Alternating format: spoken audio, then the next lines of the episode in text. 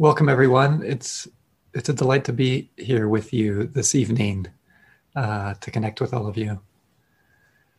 And as I began the meditation together, uh, some of you might know I was just acknowledging it's it's been a day. It's been quite a day, huh? And just as a way to to begin, just to get a sense of each other here. This is something we did at the beginning of the the the silent meditation is if you haven't already, or you can place it in once again because maybe your heart has changed, It's just to share a little bit in the chat, maybe just a, a word or two or three or four of of how today is landing and how how how is your system right now in terms of this? And just to share a little bit i think it can be a, also a sweet way to get a sense of each other here and a sense of our community together here yeah, thank you for that, Nanette. The more settled bit said about the, the, the dead woman. Yeah, thank you.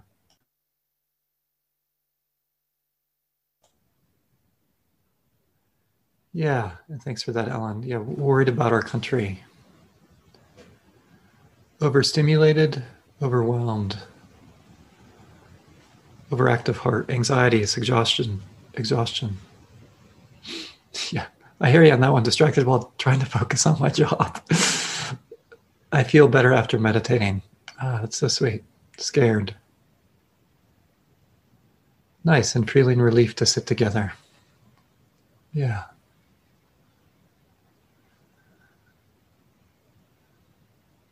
Body is activated, mind distracted, glad to be here. Yeah. Joyful. Yeah. Joyful regarding Georgia, scared regarding DC. Thanks for that, Charles Lee. Feels like there's peace in the eye of the storm. Hmm. Yeah. Nice. And grateful to live in a safe place, safer place, yearning to reach out and connect. Grateful for Georgia. Thanks, everyone. Thanks for sharing that. And, and I invite you to scroll through. And sometimes what I do is sometimes uh, what my mind does, especially on computer screens. It's like I read something and it only enters right here and in, here. And what's it like just to allow these statements, just to, uh, uh, to allow them into the heart in some manner as a way of uh, connecting with uh, each other in our place here together. And for me, um, you know, uh, sometimes on days like today, and I, I also want to just uh, keep it open. Like I don't want to assume that this has been a um, a tumultuous day for everyone here. I, I, think it's important to acknowledge that things land differently for different people. Also, dependent upon where you're calling in from and how you're situated and things like that. So, I want to honor the full range of how things land for us. So, there's not a particular one way that we quote unquote are supposed to feel and so for me i just need to talk about my own experience here is uh, when uh, days like this happen and they impact my heart in particular ways i'm reminded of the context of the buddha. He lived in tumultuous times right? There was famine. King bimbisara who was a friend of his was uh, uh his this king his son i think imprisoned him and then he died in prison. There was all this political upheaval that was going on. The Sakyan clan that the Buddha was from, was, was nearly entirely wiped out during the Buddha's uh, life. It was after he was fully awakened. His cousin, his cousin tried to kill him. There's so many stories of Brahmins trying to discredit the Buddha. His life externally was not that peaceful. His heart maybe was peaceful, but not the external circumstances. It was a, a very tumultuous time. And when I reflect back on that, one of the things that strikes me is to reflect oh, all this is going on around him. And yet he has this clear vision that, oh, what I need to do is to dispel greed, hatred, and delusion in the world and to engage in these practices oh this is how i'm going to relate to the tumult around, around me. To have that aspiration. Oh, can I free this heart? And can I be in communities where there's this freeing of one's heart? So for me, that's what brings me back to settling into the Dharma and into this practice. Is oh, this is this is what's needed. And also, it can be a great place to find safety. Like there was uh, a friend of mine was practicing in Myanmar in 1988.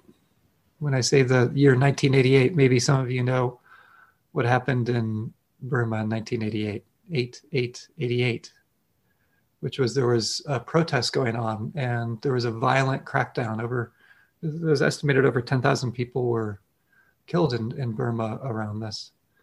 And my friend was, um, she was practicing in Burma at the Mahasi Center, who the main teacher then was Sayadaw U Pandita. Sayadaw U Pandita opened his own center after that. And the U.S. government was encouraging all U.S. citizens to come back from Myanmar, and and the the Mahasi Center uh, uh, started to be emptied of all foreign people, foreigners from uh, uh, uh, from outside of Myanmar. Yet she stayed, and right before many of them left, you have to understand. Uh, Sayadaw U was a he's an interesting fellow, and I, I really appreciated him. And he said, Why are you all leaving? Do you think you're going to go find safety over there or over there? And really asking the question, Where, where are you going to find safety? And he said, Oh, this is our practice is to find safety in the in the Dhamma, in the Dharma.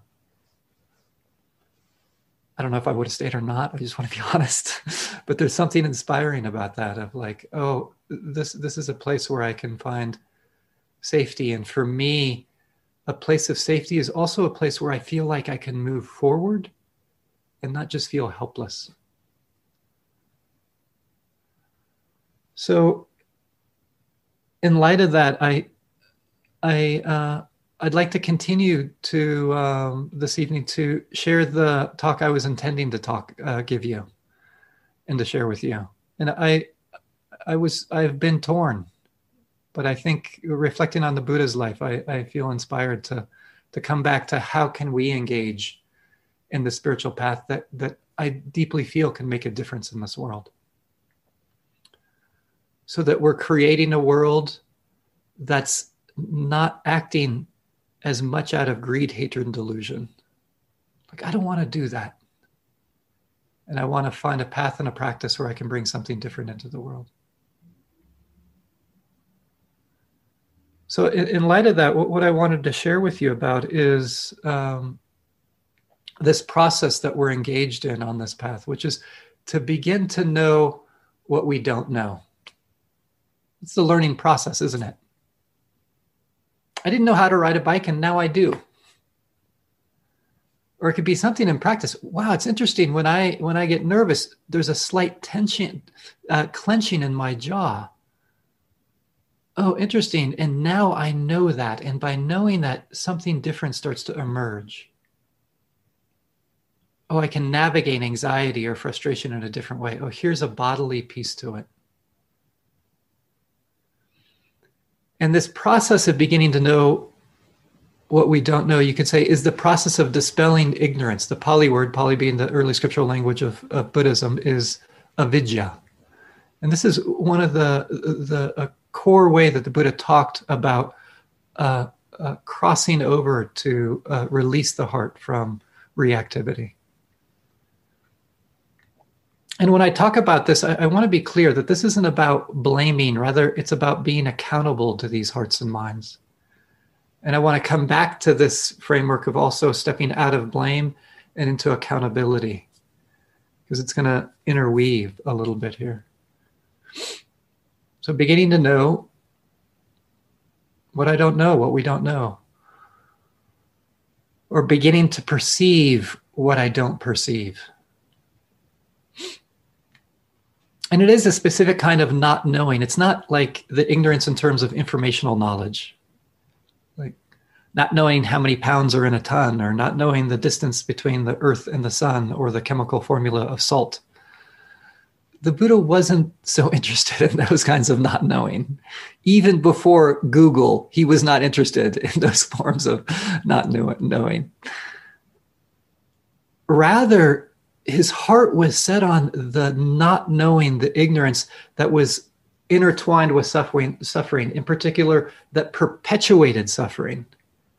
An ignorance that at times was active in the sense of help perpetuate dynamics of suffering in my own life and also systemically. So this is the first thing I want to point out is a not knowing that's connected with the perpetuation of suffering. And then the second piece, it's a not knowing connected with how my heart and mind perceive the world. So I want to give an example of this and then move on to this a little bit, especially around perception. A simple example, and probably many of you know this things are impermanent. That is not a profound philosophical idea. I just want to point out, like, you've probably heard that before, you're in this Buddhist group. But it's different when I can deeply perceive it and embody it in a way that transforms my heart. Like I know, I know intellectually this body's impermanent, but that's different than coming to terms with the fact that the nature of this body is impermanent and changes. And I suffer when that perception isn't alive, when I expect and I want this body to always function in the way I want it to then I'm just fighting impermanence instead of skillfully responding with a, a, sense of this is the way it is. And you could say that's a living ignorance, isn't it? It's like I don't I don't want to really take that in that this body's impermanent, that it's afflicted at times by sickness, old age, sickness, aging, and death. But to to actually embody that, I can start to respond to this ever flowing impermanent body in a really different way. I'm dispelling the ignorance, that kind of not knowing in a way that's going to free my heart. And it's important that it happens on this visceral level, embodied level. So we got two aspects a not perceiving, and it's, it's, it's connected with perpetuating suffering. And then I want to bring in a third aspect and then give a bunch of examples. And this is going to be the trickiest one is that I can see how my not knowing it, it, it perpetuates suffering both on a, uh, an individual level and a systemic level. And I think this is really important. And this is something that's really alive for me in this, uh, in this Dharma practice for me. And I first want to point out, right, I can, I can see experience from either lens an individual lens or a systemic lens. Like the teacher, some of you might know Ruth King. She talks about stars and constellations. And I love this analogy. It's like you look up in the sky and you can frame what you're seeing as these particular stars I'm seeing or particular constellations. One view is not better than the other, but they elucidate, they illuminate certain aspects or certain dynamics that happen in our experience. So as I, I, I said, I mentioned, you know, I, I suffer when the perception of the body is impermanent. When that perception isn't alive, I suffer in the ways that I told you about. I want to point out that that ignorance of my own body is intertwined and can also start to get entangled with a systemic dimension. Because from this idea that this body should function, it should look a certain way, it should be a certain way. Our minds, or I could say my mind, creates a whole world around this. Right? Because around this ignorance around bodies, what starts to be implied by my ignorance is that the bodies that are valuable are really the human bodies or the are, are the ones that look healthy because I'm doing that to myself. The body I want is the healthy body. I would rather have a body that looks young. And I'd be foolish to say that that's just about my perception of my body. Right? My mind is looking at other bodies. And there's a whole system in society that's reinforcing that. That's a systemic dimension. Like there was one study, it was a large study. There was uh, it was data from over 700,000 participants, and they were flashing images of people appearing to be different ages, and it was uh, looking at implicit bias against older-looking bodies, and uh, and implicit bias towards younger-looking bodies. And to keep it very simple, right? Implicit bias are these attitudes that the mind has and how the mind, you could say, initially reacts, which most of the time goes unnoticed. And the unnoticed is really important around this. So often below the radar of awareness. So I, I want to point out ageism is a real thing in our society. You know, the bias against older looking people is real. And it's interesting when they've showed studies against the backdrop of other biases like racial bias and bias uh, uh, around um, the LGBTQI, it, it, will in particular around gays and lesbians. The the bias around um, older looking bodies has uh, barely budged, maybe even gotten worse over the last four or five decades, compared to racial bias or uh, uh, biased against um, uh, gays and lesbians. I'm not saying that that's somehow worse than these other categories. I'm just talking about the the, the flexibility of this implicit bias. And I want to point out that this is different than explicit bias. This is different than what I tell people. So the explicit bias that contrasted the most from the implicit bias was found in older people. Does this make sense? Older people were more biased implicitly around older bodies than other people, which is a trip. And I want to point out we can have narratives that you know, it's like you know, the, you know the saying. Some of my best friends are older people, right? I can say that, but there's still the bias. When I start to dispel the ignorance, the avidya I have in relationship to this body, it has systemic ramifications. I can help undermine how this society works. This has ramifications. Think of the pandemic who are the people who are getting uh, one one category of people who are um, getting killed from the virus? Older people. So this is a real thing that impacts the world we live in. So again, ignorance. It's an ignorance that perpetuates suffering and it's intertwined with how we perceive. And there's both an individual dimension and a systemic dimension. I'm not to blame, but I'm accountable. I think this is what we get also from the teaching of not self. This is something that we we kind of uh, inherit in some way, and then we're accountable for it.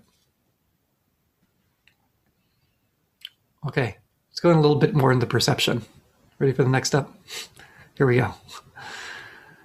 I'd like to share with you uh, a quote from the Zen master Dogen, which I think is around perception. And uh, it's from a, a fascicle, uh, an essay of his called the uh, uh, the Genjo Koan. He was a, a 13th century Zen master, and I want to share it with you, then go through it, and then we're going to tie it into some more examples around avidya or ignorance. So he begins this passage by saying, When the Dharma does not fill your whole body and mind, you think it is already sufficient. When Dharma fills your body and mind, you understand that something is missing. So I want to stop with just those two sentences, and hopefully your mind saying, What? Shouldn't it be the other way? So he's I, remember he's a Zen master. He likes to confuse us. Like this is why I like Vipassana. Is like hopefully things are clearer. Uh, so you'd think that when the Dharma does not fill your whole body and mind, you would feel like something's missing. But he's saying the opposite. He's saying that when you're not fully realizing the Dharma, you think that everything's already complete.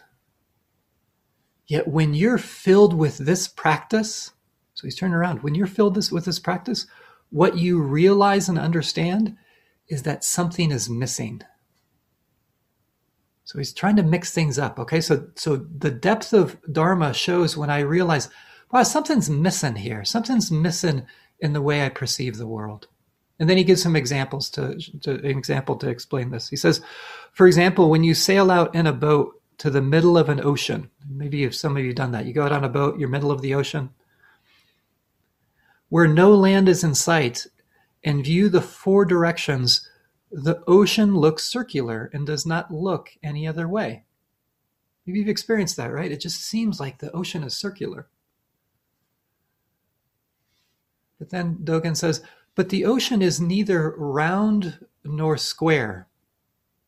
The features are infinite in variety. It is like a palace, it is like a jewel. It only looks circular as far as you can see at that time.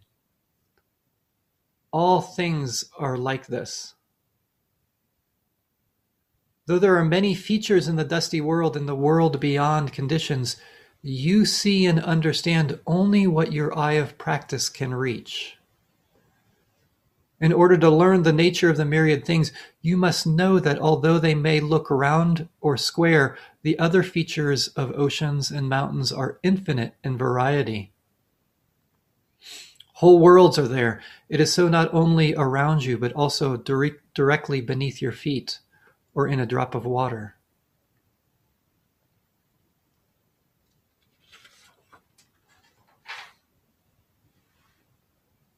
Do you hear what he's pointing to?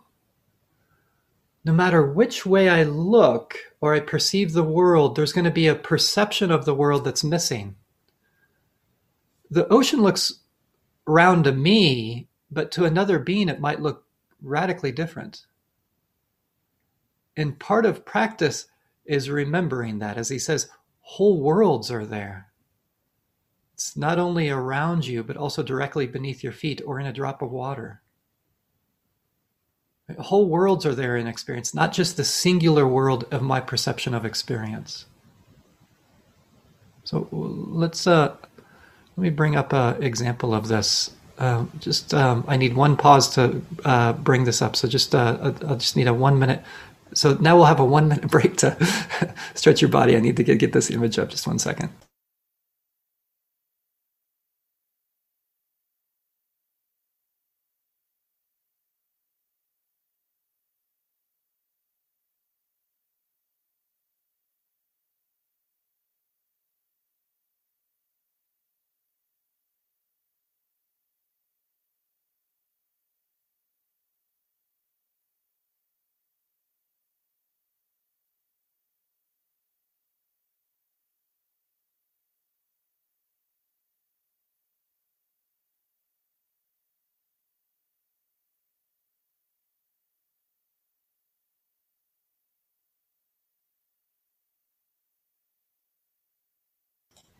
Okay, can you can you see that, Nico? Okay, great. So uh, I'm wondering if you'd be willing to put in the chat box. What do you see? What do you see in that? If you'd be willing to put in the chat box, do you see a duck? Do you see a rabbit? What do you see there? It's just sweet to kind of look and, and see what you, what you see there. And I, I, want to point out, you know, we could be doing the same kind of exercise with, with sounds and sensations. So I do want to say that there's something even limit, limiting about doing this visually. Yeah, so put, put, putting that in there. And then um, let me see if I can bring the next one up. Just one more image. Now what do you see? What is that? What do you see? What kind of what kind of animal is that? Is that a horse or a seal or a donkey or what do you see? if you're willing to to put that in the chat box there, Right, this is perception. It's the mind perceiving here.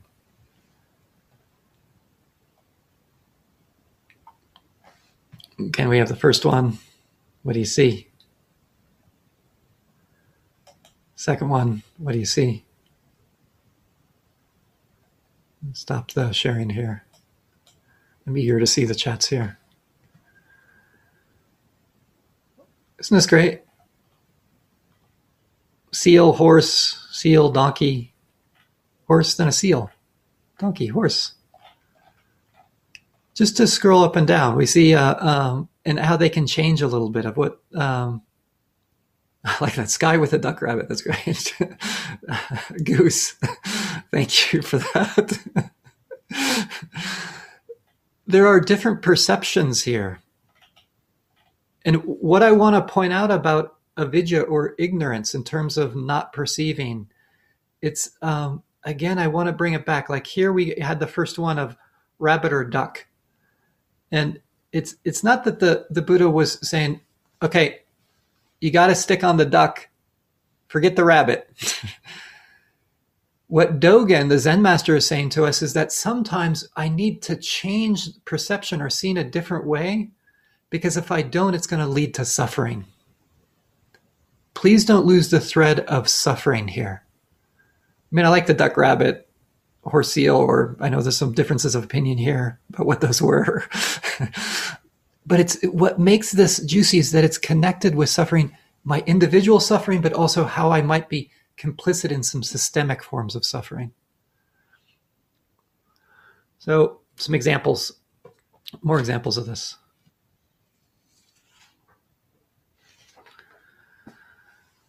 I um many years ago I was living in London for a little while, London, England, and I was in a, a it, was, it, was, such a cool community. It's a community for people living on the streets mostly. And when I was there, one of the guys I got to know who had spent a lot of his life living on the streets, all of a sudden uh, got a flat, got an apartment. I mean, it was a huge thing to have a steady place to live. And um, we were like, hey, we have to celebrate let's uh, celebrate. So we took him out to um, a food, food uh, kind of food that some of his friends knew he liked, which um, is classic if you've ever been to the UK, is uh, fish and chips. So we went to a local fish and chips place. And we walked in there, and I thought this was a great idea. You maybe know where this goes, maybe not. And uh, as he walked in, I was like, man, he's nervous. What's up with that? You know, here we are celebrating. And he just looked out of place like he was really nervous. And then I noticed that um, he couldn't read the menu up above. It was kind of up there, up above, and he couldn't read what the menu was saying. And and it was like, oh, I began to know what I didn't know. And of course, I responded. I started to just, I wanted to ease his his anxiety, so I just began to read out loud as if I was talking to myself what I saw on the menu so that he could hear me in some way.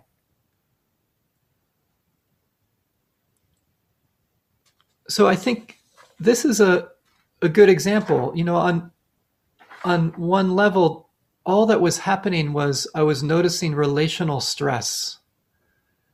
And I wanted to embody compassion and I wanted to to help him out there. And and the reason I, I bring this this example up is you know, uh, and this is going to complicate a little bit of what I'm sharing with you, but we could see it on an individual level. So, what's going on at an individual level is I'm with an individual because he's suffering because his mind has created a sense of self that's based on this notion that he's less than other people because he can't read, and that he's a bad person because of it, and that you know, maybe from a Buddhist perspective, yes, taking up a spiritual practice could help him dispel that ignorance. And I want to acknowledge that's a really important part of our practice. Like, oh, yeah, to dispel these notions of ourselves that can lead to suffering. And for me, it's seeing the suffering of another and responding to it. That's a really important lens. That's seeing the stars. But there's also a constellation here, isn't there? that really was important for me to see if I'm committed to the spiritual path, which is that um, I have the knowledge that not everyone reads, but just like with my body, I don't deeply embody that.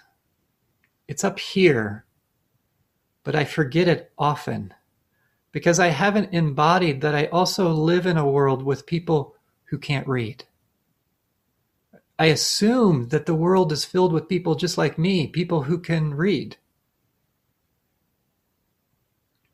And just like with my body, the mind creates a certain world around this ignorance, just like it did with the body. It, and and what's the world that gets created? People who read are more valuable. This society values people who can read more than those who can't.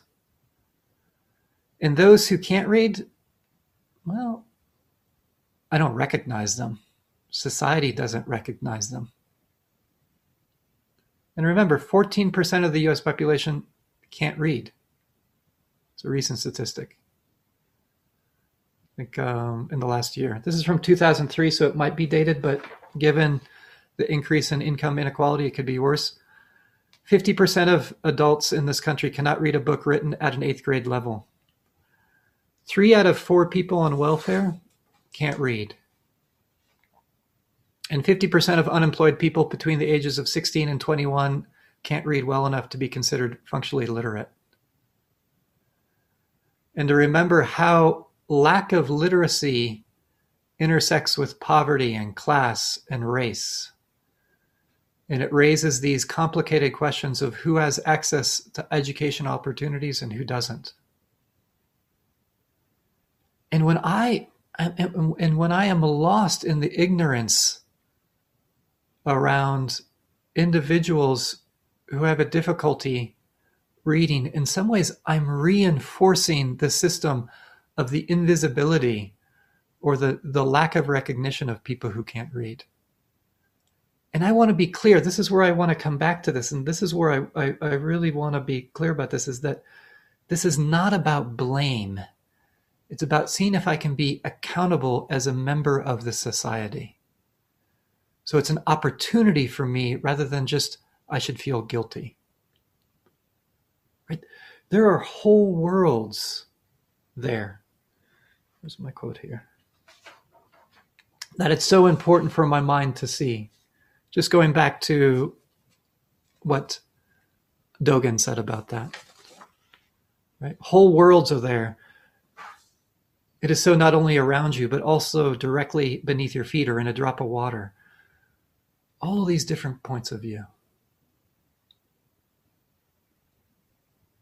Another story that helps clarify this, just giving a few examples of both kind of individual and systemic. And you'll see I'm leaning a little bit more the systemic just because sometimes we don't hear this as much. So a friend of mine, he's this uh, he's this white guy. And his car was in the shop getting fixed. And so uh, he had to get to work. He went to the uh, car rental place, and there were some choices, not a lot, but he's like, "Hey, I think I'm gonna get a, I think I'm gonna rent a truck for today." And so um, he gets this pickup truck, and then, then he has to drive to pick up his colleague um, for a work assignment that they have. And his colleague is this older Af- African American man.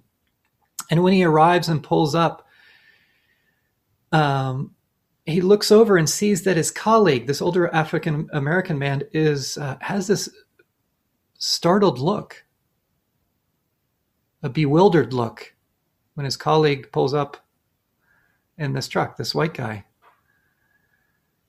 And his colleague says to him, he says, Wow, you know, he says this to my friend, you know, he says, Wow, this is really difficult for me given all the kind of the intense horrific experiences I've had around white guys driving up driving in pickup trucks.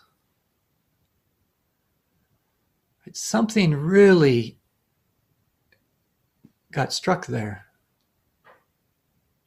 And there was the moment for my friend, this process that we're involved in, beginning to know what he didn't know on a visceral and embodied level.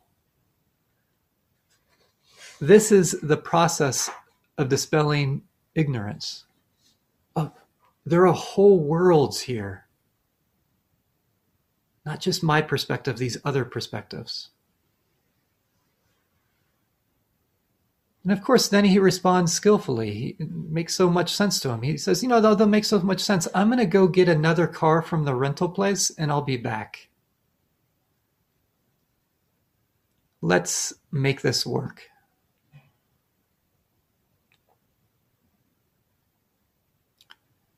This is an important aspect of dispelling ignorance, of a not knowing.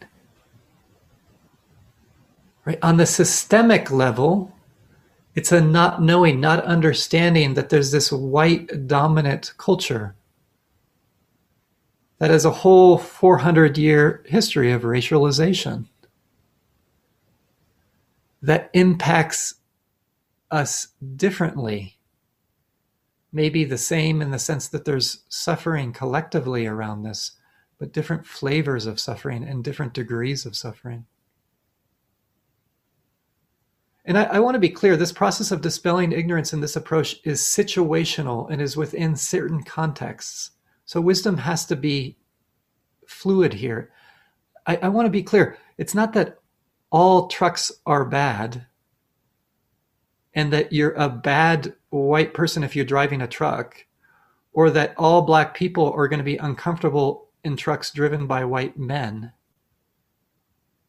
it's not getting into this world of generalization. It's being able to meet this moment and the people that we engage with in a way that's transformative and, and dispelling the ignorance, the particular ignorance that's arising in that context. Right? I'm not here to kind of give you like rights and wrongs. I'm here as an invitation to be responsive in the world that we, we, we live in. And this is why relationships are so important. And that's why in the story, what's so important is there was connection there so they could have the conversation. It's really so important in this way.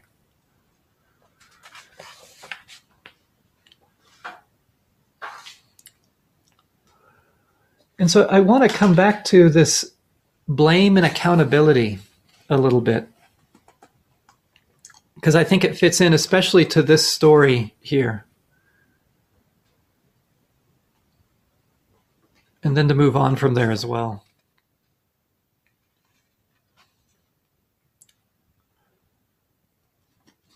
So I want to read to you a, a quote from um, uh, Bell Hooks from a, a essay of hers called "Moving Past Blame," and she's talking about the systemic level of suffering and how we come into it through our individual relationship to it.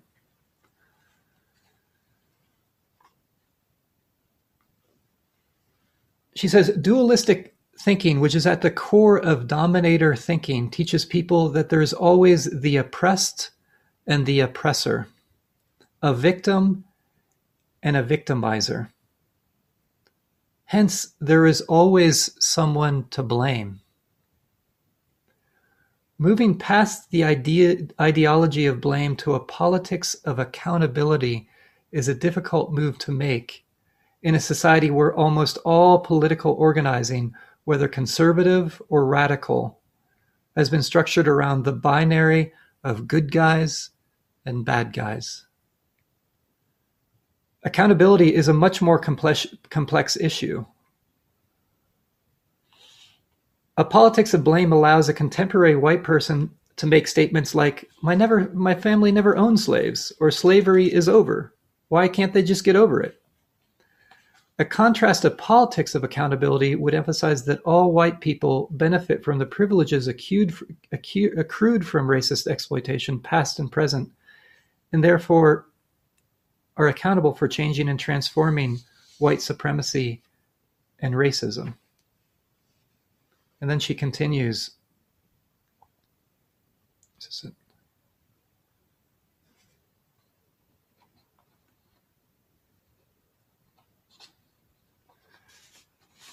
Yeah. and then she says accountability is a more expansive concept because it opens a field of possibility wherein we are all compelled to move beyond blame to see where our responsibility lies.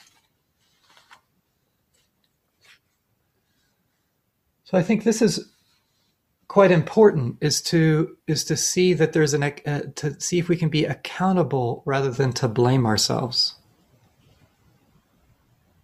to step out of that and part of that is to notice how this particular kind of ignorance like in the the last one a kind of not knowing when i don't know it can have a kind of momentum to it if i'm not willing to respond moment to moment so, how can something that I don't not know perpetuate something?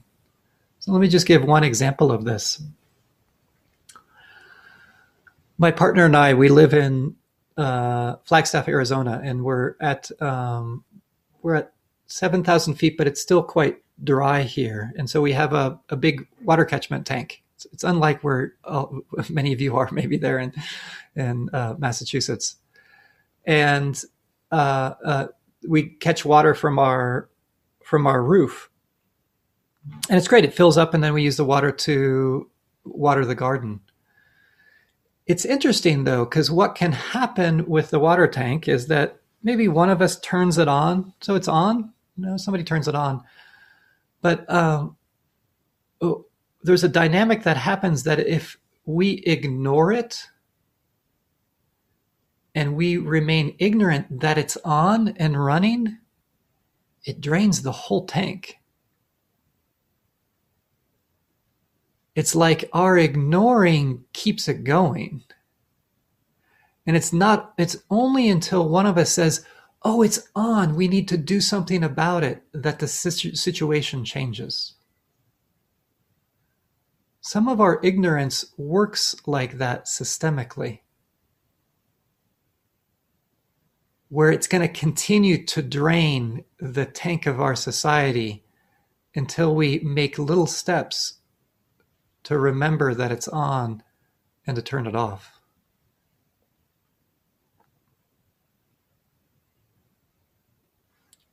So again, avidya, not knowing, a not knowing that perpetuates suffering. So it's intertwined with that it's connected with perceiving. When I start to see that there's whole worlds out there in a skillful way, I'm engaged in the process of dispelling ignorance, both individually and systemically. I can turn off the tank, both individually and systemically. Yeah, so may our, our practice of dispelling ignorance lead to the liberation of all beings. Thank you. Thank you for your attention. Thank you for listening. To learn how you can support the teachers and Dharma Seed, please visit dharmaseed.org slash donate.